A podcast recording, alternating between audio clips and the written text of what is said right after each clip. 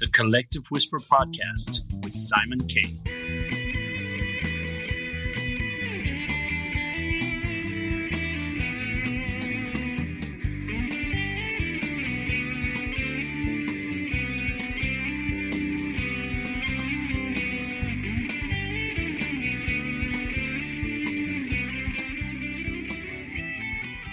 Hello and welcome to this week's episode of the Collective Whisper Podcast, and I'm your host, Simon Kay. So today we have a very interesting guest on the show, and we're going to talk about him in a few minutes. But before we do, just like to remind you, please like and follow the show and share with everybody you know, and we will continue bringing you great guests.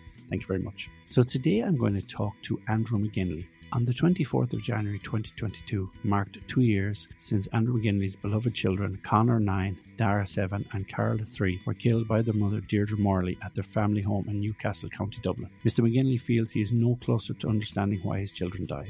Mrs Morley was found not guilty of their murder by reason of insanity and was committed to the Central Mental Hospital. Mrs Morley, a highly trained paediatric and renal nurse, is currently in the care of the Central Mental Hospital. Both Mr McGinley and Mrs Morley are now suing the HSE, the governors of St Patrick's Hospital and the named person. The legal action is a bid to highlight the need for improvements in Ireland's mental health care system, Mr McGinley said. Mr McGinley has been campaigning for changes in mental health care and for new amendments to mental health legislation so that supportive families of people who are mentally ill are involved in their care. He has been campaigning on the issue with Cork woman Una Butler, whose two children Zoe 6 and Ella 2 were killed by their father, her late husband John Butler, before he killed himself in 2010 in Ballycotton. Andrew McGinley has said that he has set up three legacy projects he established in his children's names, and these are now what drive him. The charity is called As Dara Did, and this is set up in memory of Conor, Dara and Carla. Okay, Andrew McGinley, welcome to the show. Thank you very much. It's a pleasure to have you on, Andrew.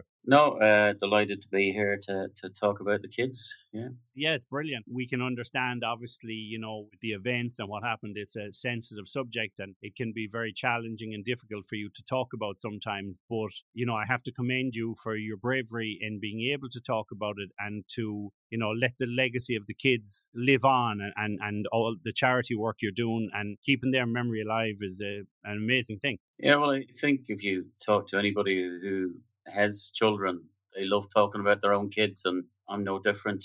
They're my favourite subject, and the legacy projects that I'm doing and their memories are very important to me. Brilliant. That's really nice. Yeah. Obviously, you know, now we're kind of, it's 2 years later from when it all happened. Those 2 years, have they seemed like a really long time to you, or have you felt they've gone by and it just hits you more some days? No, it feels like a handful of months. It feels like about 6 months. Yeah. Really?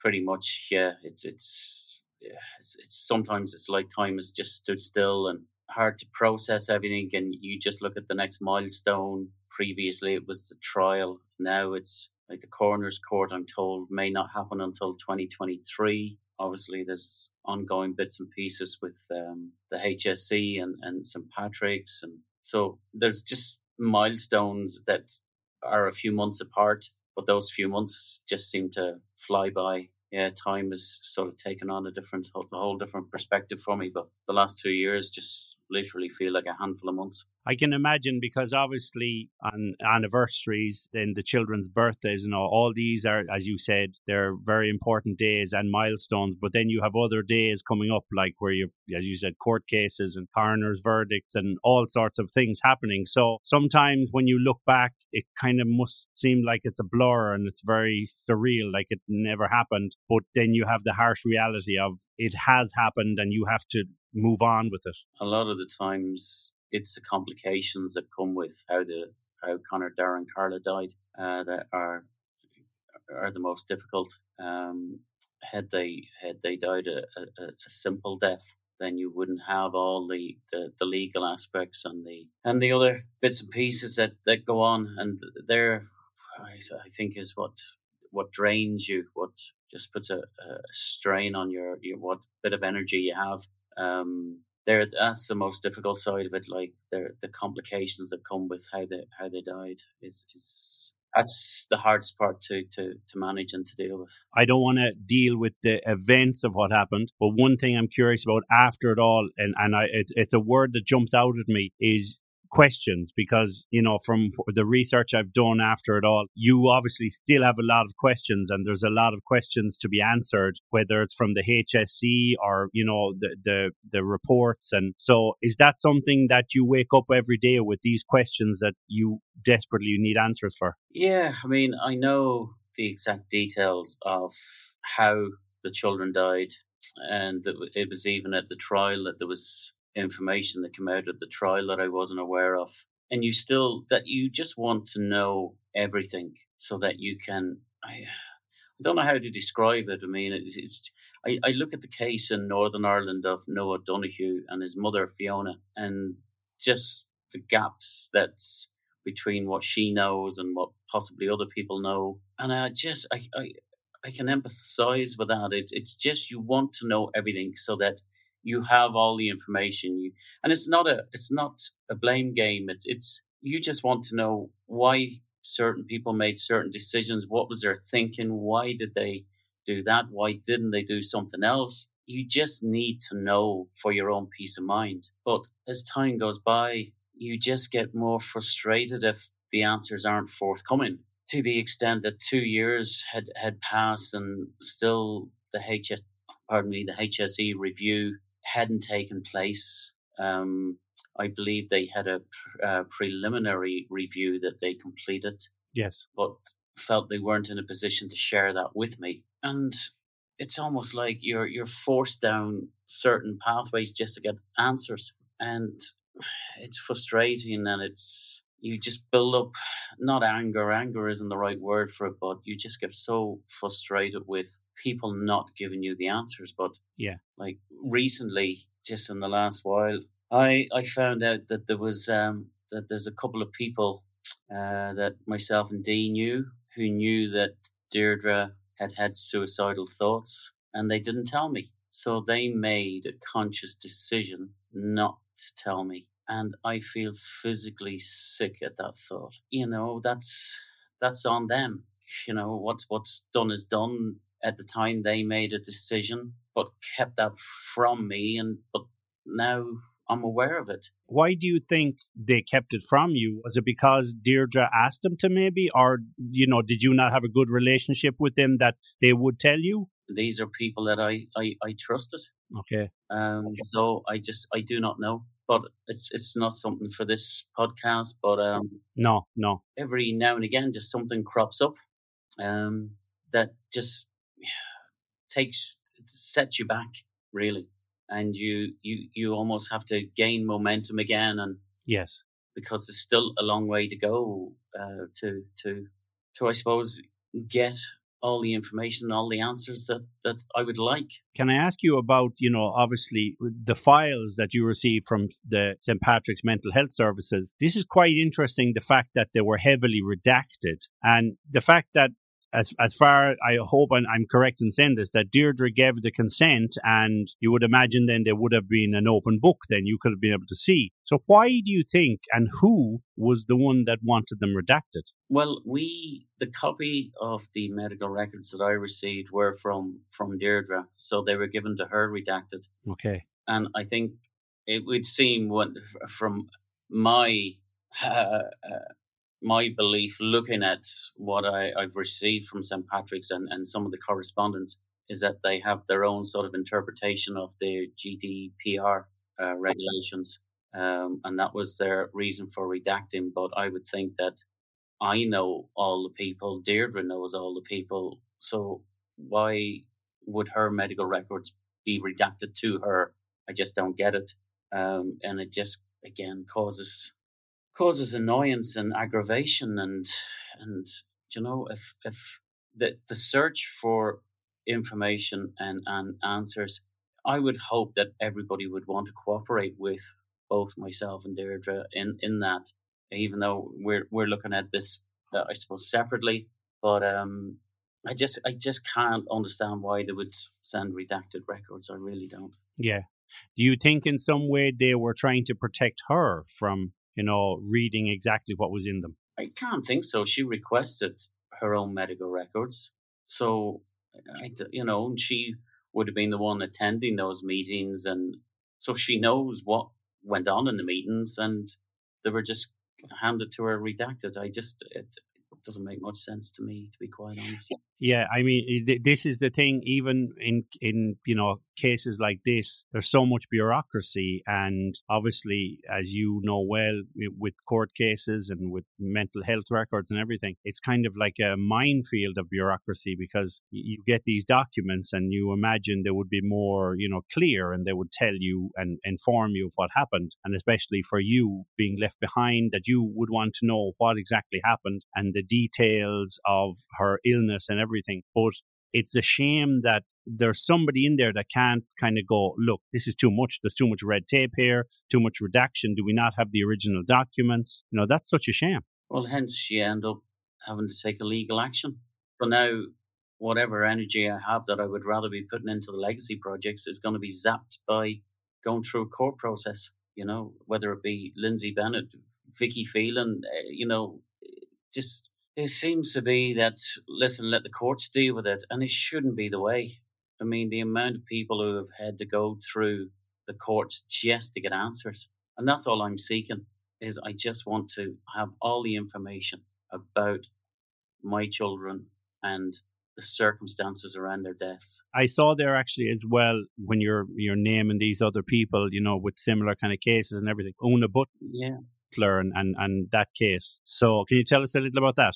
Well, Una has been campaigning for family inclusion since her daughters Zoe and Ella died.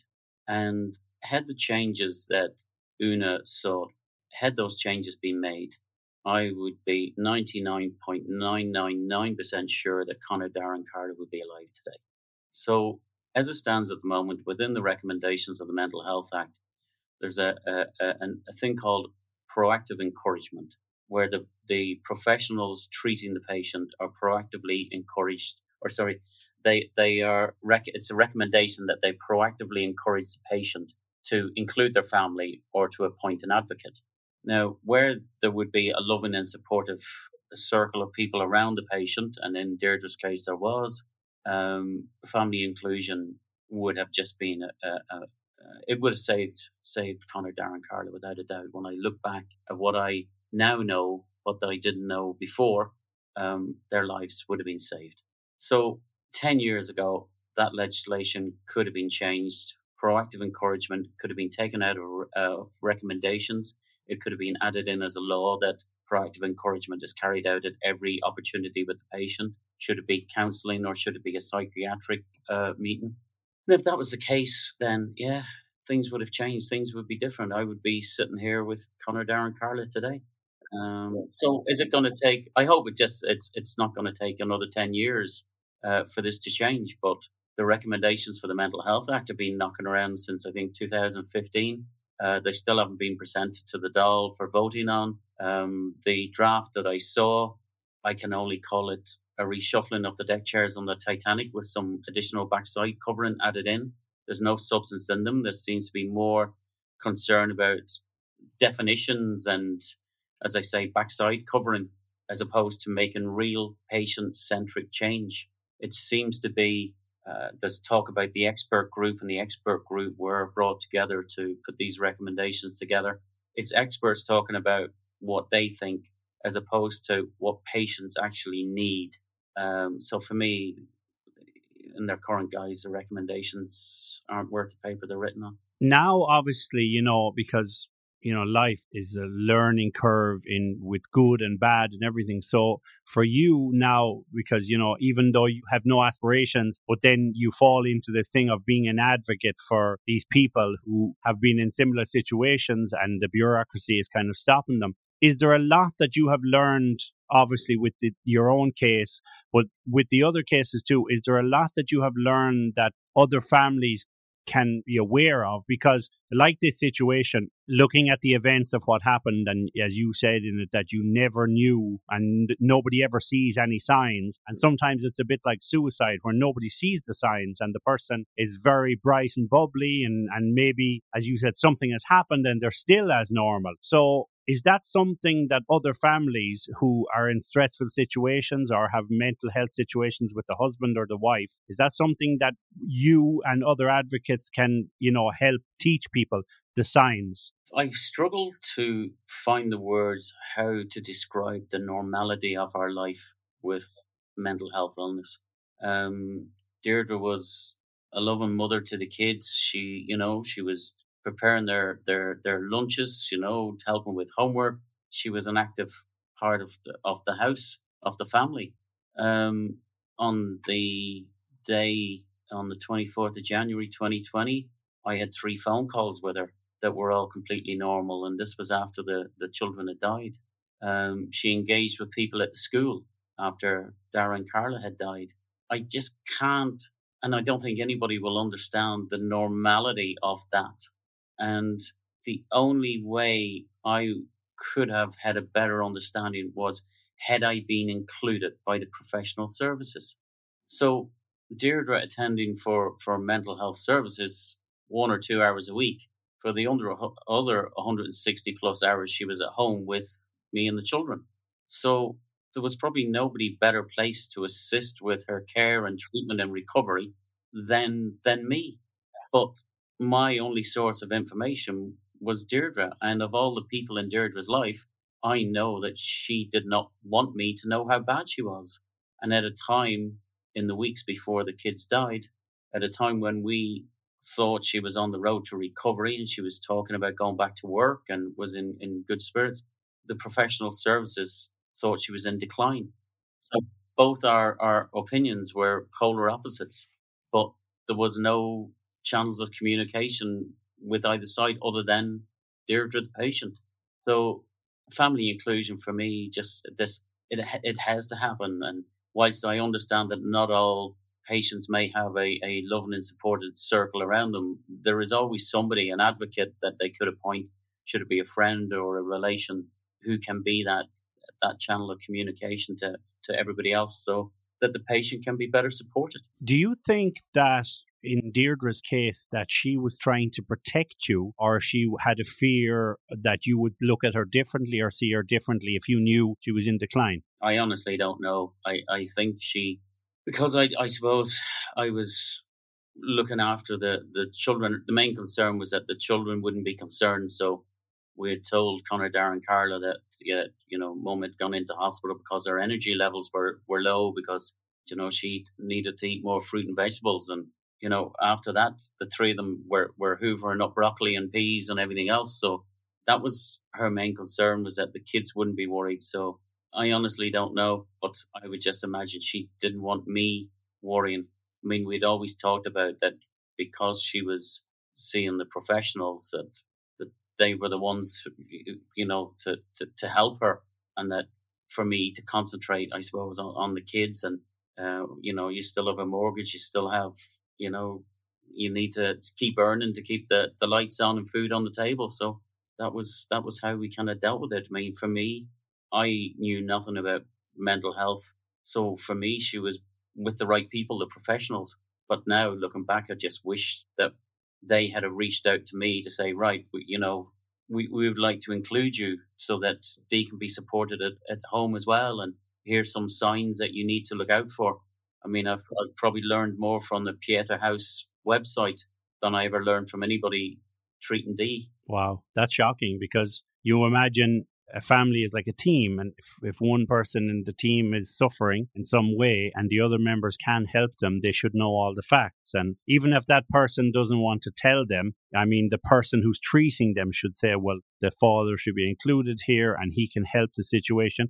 But also he's the best person to see the signs and to tell us, are there things that are different? Because unfortunately, with mental illness, people can disguise things and hide things to protect other people, but also to protect their own diagnosis, so that maybe they have a fear of being outed of the house or anything happening. So unfortunately, you need someone very close to them to see these things, don't you? Well, I just think that myself and Deirdre were 18 years together. There was nobody who knew her better than me, you know, and not one question has been asked of me about how my life was with Deirdre by anybody treating her. Yeah. And as I say, for they were seeing her for 1 or 2 hours a week.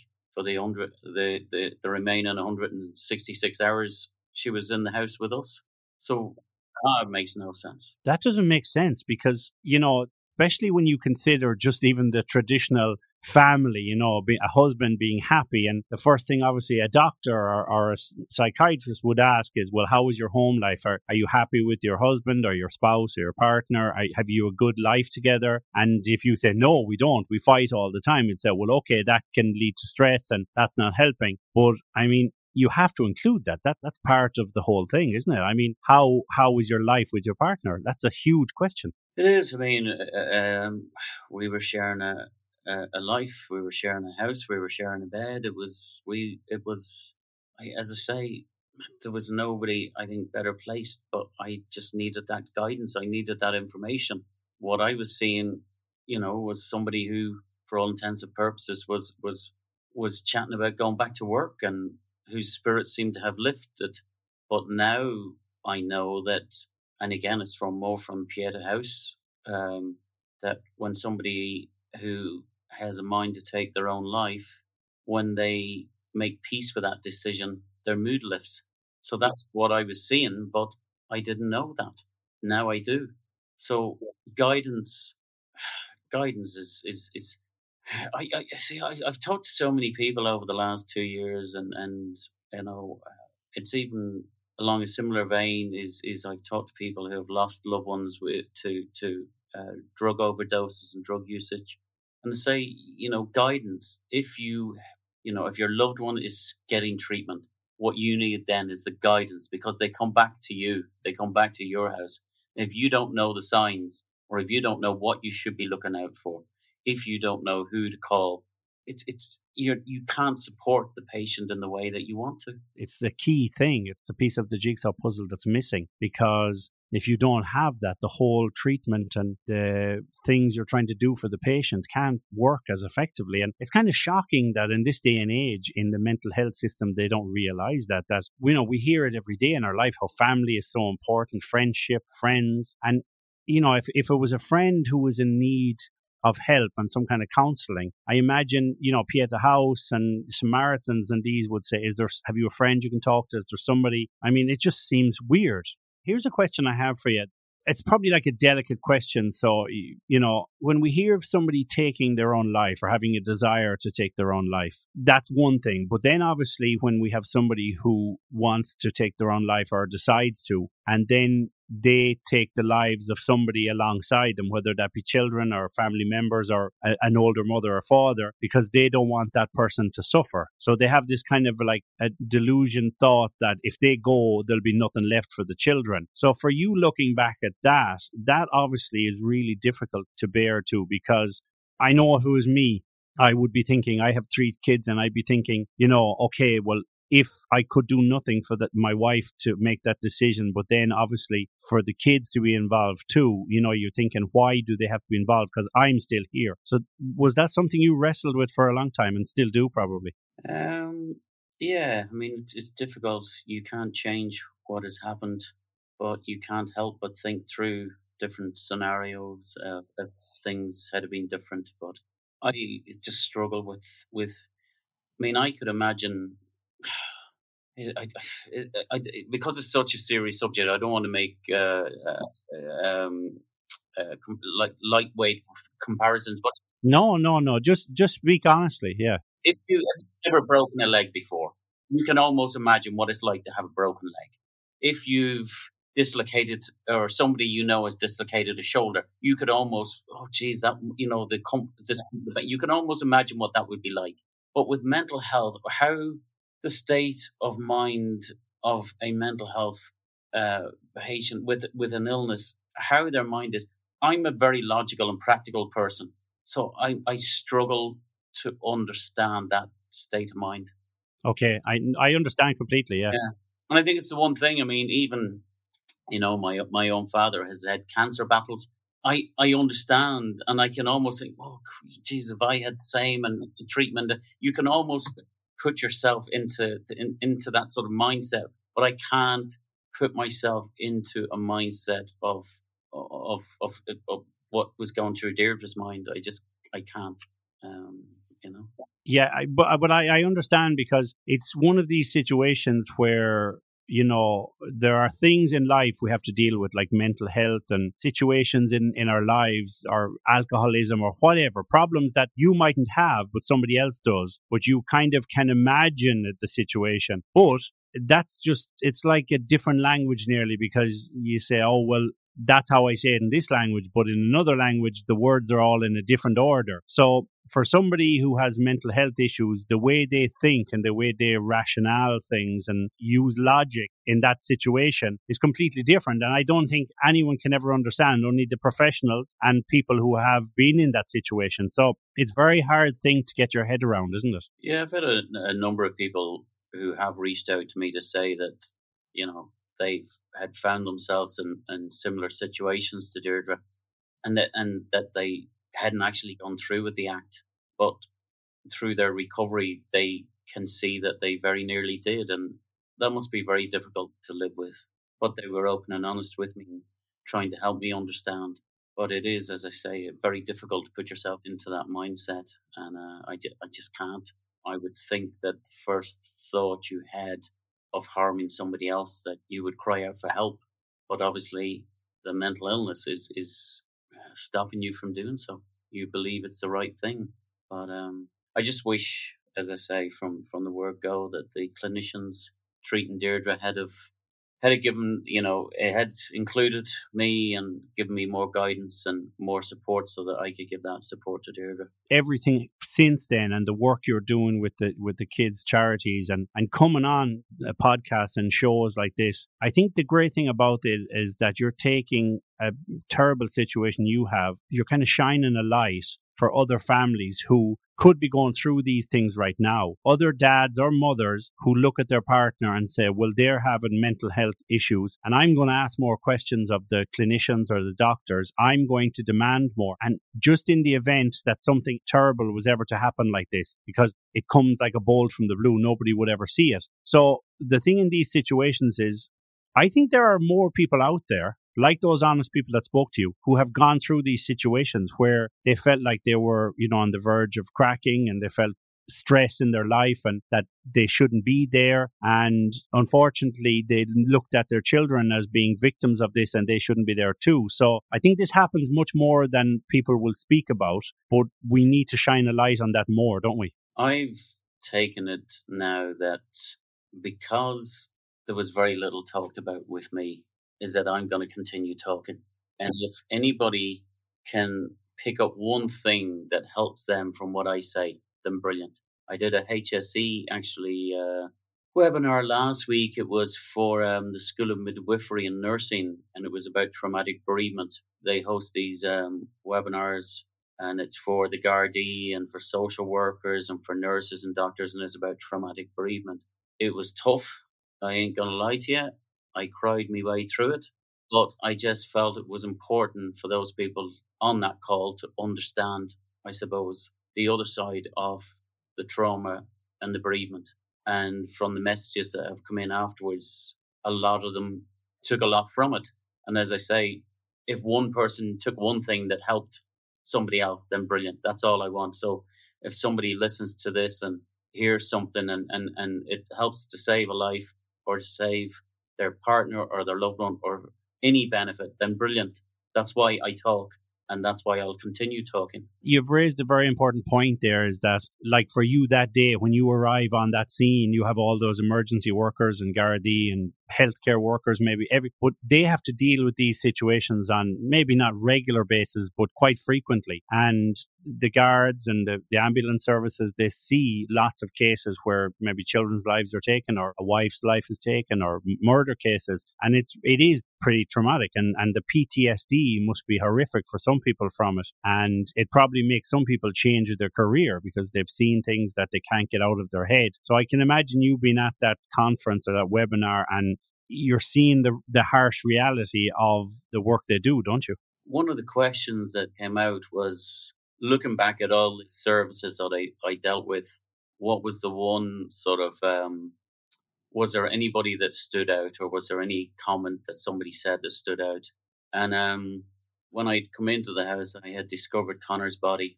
I knew straight away there was no sign of life, but there was a paramedic who had been outside with Deirdre who came in, and straight away she went to Conor, and there was no sign of life. And I remember the look on her face was just, and she immediately broke down in tears. But some of the fire brigade who had attended as well, they'd gone upstairs and had obviously found Dara and Carla. So I wanted to go up to see Dara and Carla. And there was two firemen blocking my way. So there was effectively a wrestling match at the bottom of the stairs. And then a voice from behind me said, "Let him go, let him go." And I learned out later that it was the senior fireman. But he obviously knew that I had to go up. There was going to be no stopping me. So that I just remember he understood. So whether he picked that up from another incident that he attended, or whether he learned that at a webinar, I don't know, but he understood. Whereas the other two, I suppose, thought, you know, it was a distressing scene upstairs not to let me up, but he knew. So if anybody, so when I relay that again to the, on the call, hopefully there'll be people who will realize that, yeah, you know, that if they ever attend a similar circumstance again, that if the person in question wants to go up, then you know, maybe give them a bit of support and bring them up, but there's no stopping them, you know. And you know, it's like I feel it. I have that emotion in my voice now, because I feel you're kind of just, even in you know, you're very calm and you're speaking about the whole situation, and it's bringing back memories. But even for me, it's making me emotional now, because listening to you, and I mean, you're just so brave. I can understand how those police officers would be so distraught. But the thing is, I suppose they get over it. But for you, you have to live this every day. So how do you, or how have you dealt with the grief? I mean, how have you, do you try and have a routine for yourself, or, you know, do you try and not be in situations where it brings back too many memories? Every single morning, it hits me like a sledgehammer when I wake up. It this is the first thing that hits you, and then you get up and start your day. I try to get a bit of a routine, but there's days where you're just not at the races. You're just lost in a bit of thought. But I try and get up and do a bit of exercise. I either go for a walk, or I've a bike and punch bag and stuff like that. So I try and do something. But it's the legacy projects that I've started that honestly get me up and going. So after that initial, as I say, sledgehammer blow, I start thinking about, right, what am I going to do today for the projects? And those projects sprung into my mind. I remember it was the night that the kids died. And after the initial interview, I was out of the house. The house was a crime scene, so you're told, you know, you need to leave, you're out. And I remember standing outside and just looking at the house, and there's people around me and they're talking to me, but I couldn't honestly tell you what anybody said or who even was there. And I remember looking at the house, and it was just bathed in blue flashing lights from all the services. And the thought that ran through my head was, myself and Conor hadn't got round to doing his YouTube channel. Literally the week before Christmas, so it was about 5 weeks prior to that, we were having dinner and he asked me to help him set up a YouTube channel. Initially, he wanted to do Minecraft. He used to play, we used to give him about, you know, a half hour, 40 minutes of screen time. He used to play Minecraft and he was reasonably good at it, but when we had a look, there was hundreds of thousands of people with Minecraft channels. So we were saying, like, you know, what else would we do? And he was a very funny kid, himself and Dara, great. And even Carla, you could see her sense of humour coming along. And so we decided we'd do comedy clips, and, you know, it'd be 9-year-old sense of humor. So we started writing down. So I suggested that we write down ideas. So we had a notepad in the room here where we used to write down some ideas about little comedy sketches that we'd all be in, all five of us. We then were going, like, when we had a bank of about 15 or 20 sketches, then we were going to start filming them. So I have the book there. There's about 12 in it. So we hadn't got round to starting to film, but that thought came into my head literally hours after I'd found their bodies. So Connor's Clips was always going to happen. So it's a YouTube channel, and I support that on Twitter and on Instagram. So I go in and sort of, it's one of the things that sort of drives me in the morning is on my phone, it comes up on this day. So it's all the photographs from that day. Yeah. So I'll go in, and if there's a photograph, I'll try and put a funny caption Oh, yes, like the memories, yes. About it and put it on Twitter and Instagram. So to keep Connor's Clips going. So Connor was always, he was, you can see from his YouTube channel, himself and Dara did a Lego movie. It's about 45 minutes long. They did it in 10 different parts. It was just, I think they were both destined for creative careers, in all honesty. So that was Connor's Clips. So that literally came to me in the hours after the kids had died. So then, because I thought about Connor's Clips, I was going, geez, what promises had I made to Dara and to Carla? So for Carla, I had promised her a snowman. I think it was November 2019. There was a small scattering of snow, and I managed to put a snowman probably the size of about a pint glass together. And I remember looking at me going, you know, what's that? That's not like I've seen ones on the telly the size of a dad. So I said to her, listen, you know, when it snows more, we'll build a bigger, I promise I'll build you a bigger snowman. And it's sure it never did. So I thought she loved colouring. So we decided to do a snowman colouring competition. So we launched that. The Independent newspaper sponsored that last November. But we're going to do a quarterly one through her own little website, snowmanforcarla.ie. So, yeah, that'll be coming up now soon. I should have a new one uploaded, and there'll be just different age categories, and there'll be small prizes. And we'll do a summer one and an autumn one and a winter one again. So that'll be Carla's Snowman colouring competition all year round. And then the charity that I have was from Dara's promise. Dara wanted me to... coach with Rathcoole soccer team.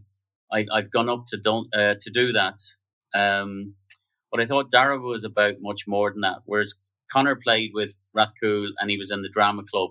He kind of knew exactly what he wanted. Dara was in the hurling. He was in the GA. He'd gone over to the athletics. He had thrown his head into the scouts. He had joined Connor in the drama. Dara was about getting involved. And he was involved in everything. We were like his personal taxi service to all the different stuff that he was doing. So I thought about that, and I thought, if we set up a charity that would encourage people to get involved, as Dara did, then, you know, our community clubs and societies would be, you know, be well funded and well supported. So that's the name of the charity. It's As Dara Did, and you can find that online. And we look for people to sign up for a monthly donation. So for as little as they want, €2 or €3, up to whatever amount per month. And every quarter we do a prize draw. And in the past, we've given away the winner got a signed match-worn Jordan Henderson football jersey, the Liverpool captain. Previous to that, it was a Man City jersey from the championship winning squad. So there's a decent prize there for anybody who... signs up for a monthly donation. The initiative is great, you know, As Dara Did, because, you know, even looking at it there when I was reading about it, you know, and Dara was so into all of these things. And it's great that he wanted everybody else to do this, and he wanted to be involved in so much, and he had so much enthusiasm is rubbed off on other people. So I think that's brilliant that you can continue that in his name, you know, and you can make other kids want to do all these things too. Yeah, and it's about getting involved. I mean, one of the latest ones that we're considering is that there's a small village who want to get together and paint a mural at each end of their village, and it's just to get the community together. So we're considering that because it's people participating and getting involved. You know, it's not all sporting. We've done an autism centre. We've helped out with a lads shed in Limerick that are getting young people together. Where we've done a Carton of our swimming pool where there was the equipment given so that kids could come in and learn how to swim, so participate in swimming.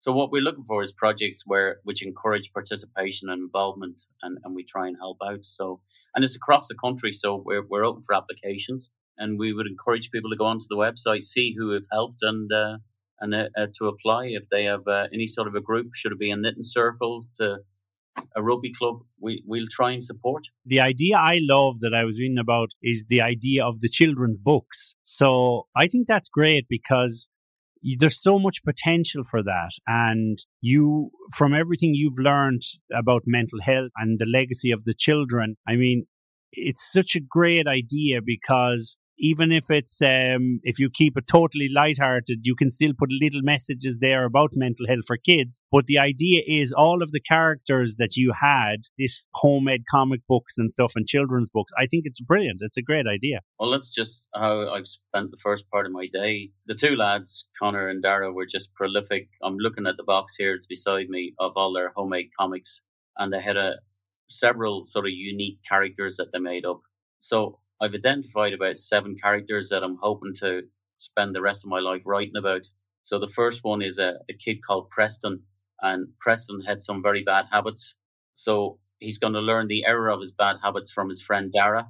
He's going to learn everything from his big brother Connor, and they're going to use their baby sister Carla for experiments to see what that is. That's wonderful. It's kind of a modern day Dennis the Menace with 3 great influences to help him along. In a way, yeah. So he's going to have a few adventures, and then there's as I say, about 6 other characters that I've identified. So that's what I'm hoping to be able to do, is to write kids' books that will have Conor, Dara, and Carla as supporting characters.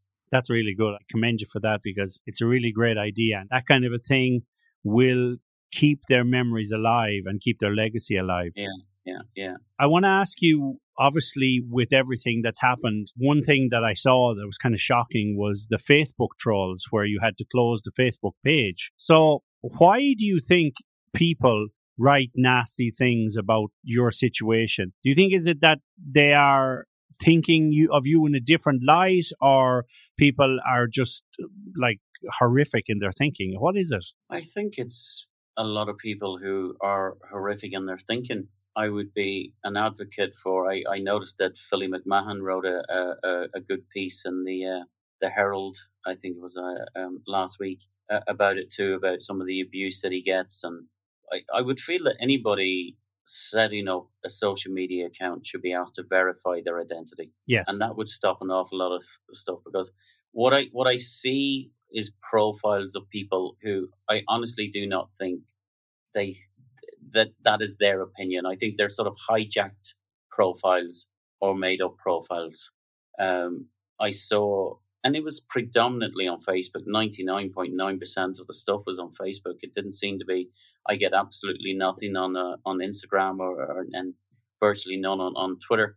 But Facebook, there was people who were claiming to be friends of the family who we didn't know, people, some vile, comments about mental health, and, it just, whereas I would, as I say, get the photograph off the day and I think, right, I'm going to do a funny comment about that, and I put it on Twitter, there'd be a great reaction, put it on Instagram, there'd be a great reaction, then you put it on, you'd almost feel like, oh, I have to go on Facebook, and I would just put it on, and to the extent there was a lot of very positive stuff, but I wouldn't look at it because I knew that in the middle of it, there would be one vile comment.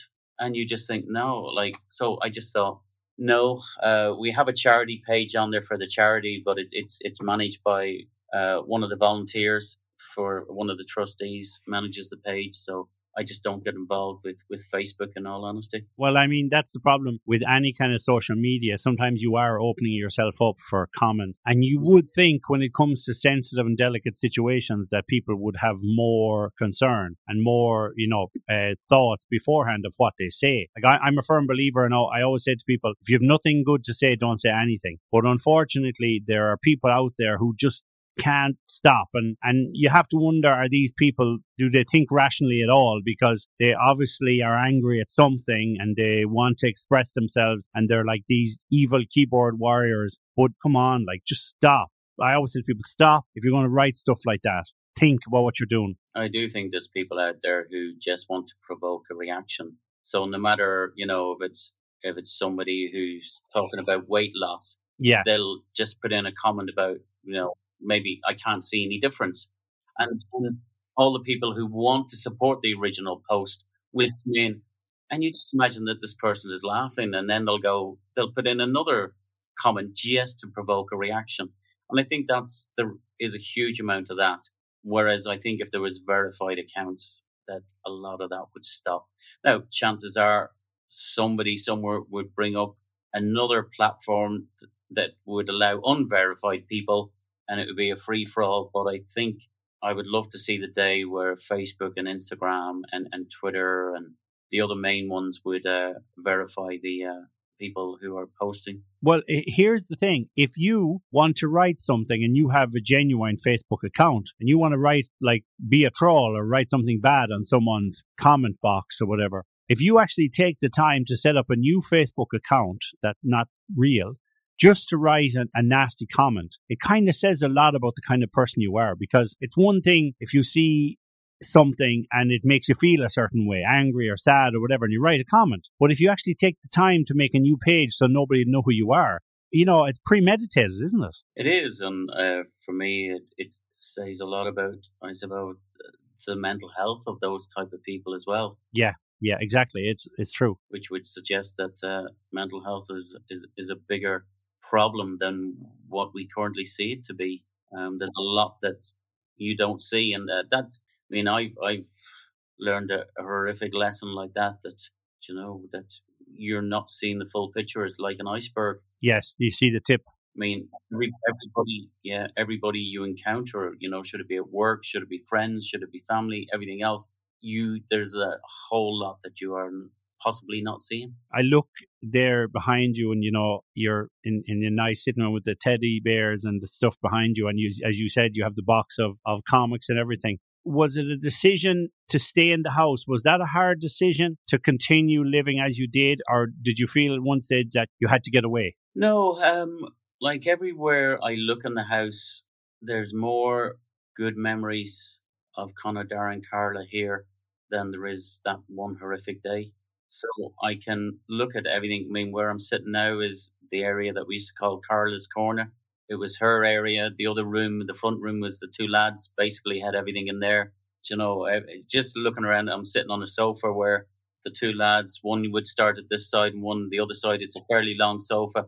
And I used to sit in the middle, and the game was to get to the other side over me. Okay. And I used to, like, you know, it's hold one back and, you know, and stuff like this, so that it would be a fairly evenly matched contest, despite the age difference and stuff like that. You know, say I see their big box of comments or comics, and that's what I spent the morning doing, was typing up. I'm well on the way now of over 20,000 words done on the book in relation to bad habits of 7-year-olds. So, which is quite fun to do. It was a hard decision. I mean, when we came back, I think the house was handed back to us on the Sunday night, quite late. So that would have been Sunday the 26th. And I came up, and sure, it just had been, as I say, a crime scene. So it didn't feel like home. But the following morning, I think, with my own sister and my two brothers and virtually every cousin that I have, descended on the house, and we set up Carla's Corner. We set up the front room for the lads. You know, it became home again. You know, and it was quite funny, because some of their Lego was up, and I only heard the story recently. I was saying, right, the front room was where the lads. So, you know, we'll set the room up in memory of the lads, kind of for people coming for the wake. Yeah, I understand. And so I said, oh, there's some of their Lego creations upstairs. Bring them down, and we'll put them in the front room. And it was a cousin and a friend of mine who went up, and it was only recently that they were telling me that they were bricking themselves, bringing down these Lego creations in case a bit would fall off, and it would be like disaster. But yeah, just the house is I suppose a strange one, but there's a lot of very good memories here, and it's, I suppose, the connection that I have with the kids is here. It is. I can imagine in that case, because some people would say, oh, it's too hard to be around all of those memories. But by letting them go, then you're also, so you can feel like you're losing a part of that. And it wasn't very long ago. So, I mean, that it's for you, when you see all of these things throughout the, you know, the rest of your time in this house, you can be looking and say, well, I might change this and I might do this. And every time you change a room or decorate, you might, you know, put something away, or you might say, I'm going to change this. That's all part of the process, isn't it? I haven't kept their rooms the way that they had them. I didn't want their rooms to be, I suppose, shrines, but I understand some people who lose loved ones want to keep their rooms the same. For me, that wasn't the case. I've kept some of their books that were, I suppose, special or had special meaning, but a lot of their books I gave away, kept some for Dee, stuff like that. Their clothes, I've kept clothes. But then I'm looking at, there's a wardrobe and there's the clothes that I felt a connection with. But then I'm saying, well, I haven't looked at these clothes in 2 years. They should be worn, and it was the same with their toys. I mean, every 6 months we used to do a cull of toys and give away toys. So I felt, well, this... The lads would have wanted this. They would have wanted their toys to be played with. So again, went to either the school or the creche or family friends and stuff like that, so that it could be played with. The two lads, they had a trampoline, and the trampoline was beloved. It was literally, there would be 2 or 3 hours a day that they could be out on the trampoline. Sometimes it'd be dark and you'd be going, right, need to get the lads to bed. And they'd be out on the trampoline in the dark. So that trampoline is now with their cousins. We were a couple of years younger than them.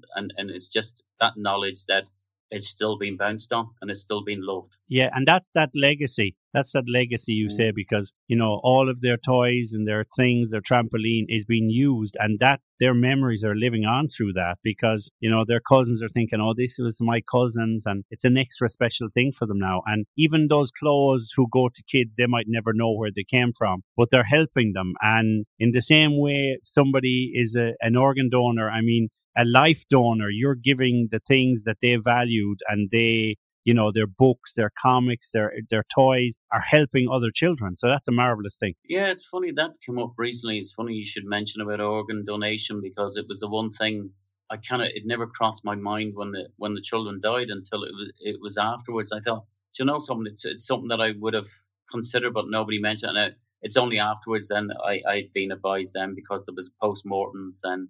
Oh, yeah. Well, of course, it's a different story then. Yeah. Different story, but it's something that, had their deaths been different. It's been just over 2 years, but they've given so much back. And the thing is, through your work and through everything that they had and other people have, they've given back so much already. And they've probably helped so many kids in the community. So, I mean, right now, they're not with you, but you can be proud of them every day, because they're still continuing to be amazing children in the eyes of people they help, no? Oh, yeah, definitely. And people who would have heard me being interviewed before would know that I went to see a medium, and I asked her on the last visit, I went back to her, I've been to her twice, and on the last visit I asked, what did the kids think of their projects? And she said Dara straight away was saying that his is the biggest and the best. And I was kind of thinking, oh, probably kind of his.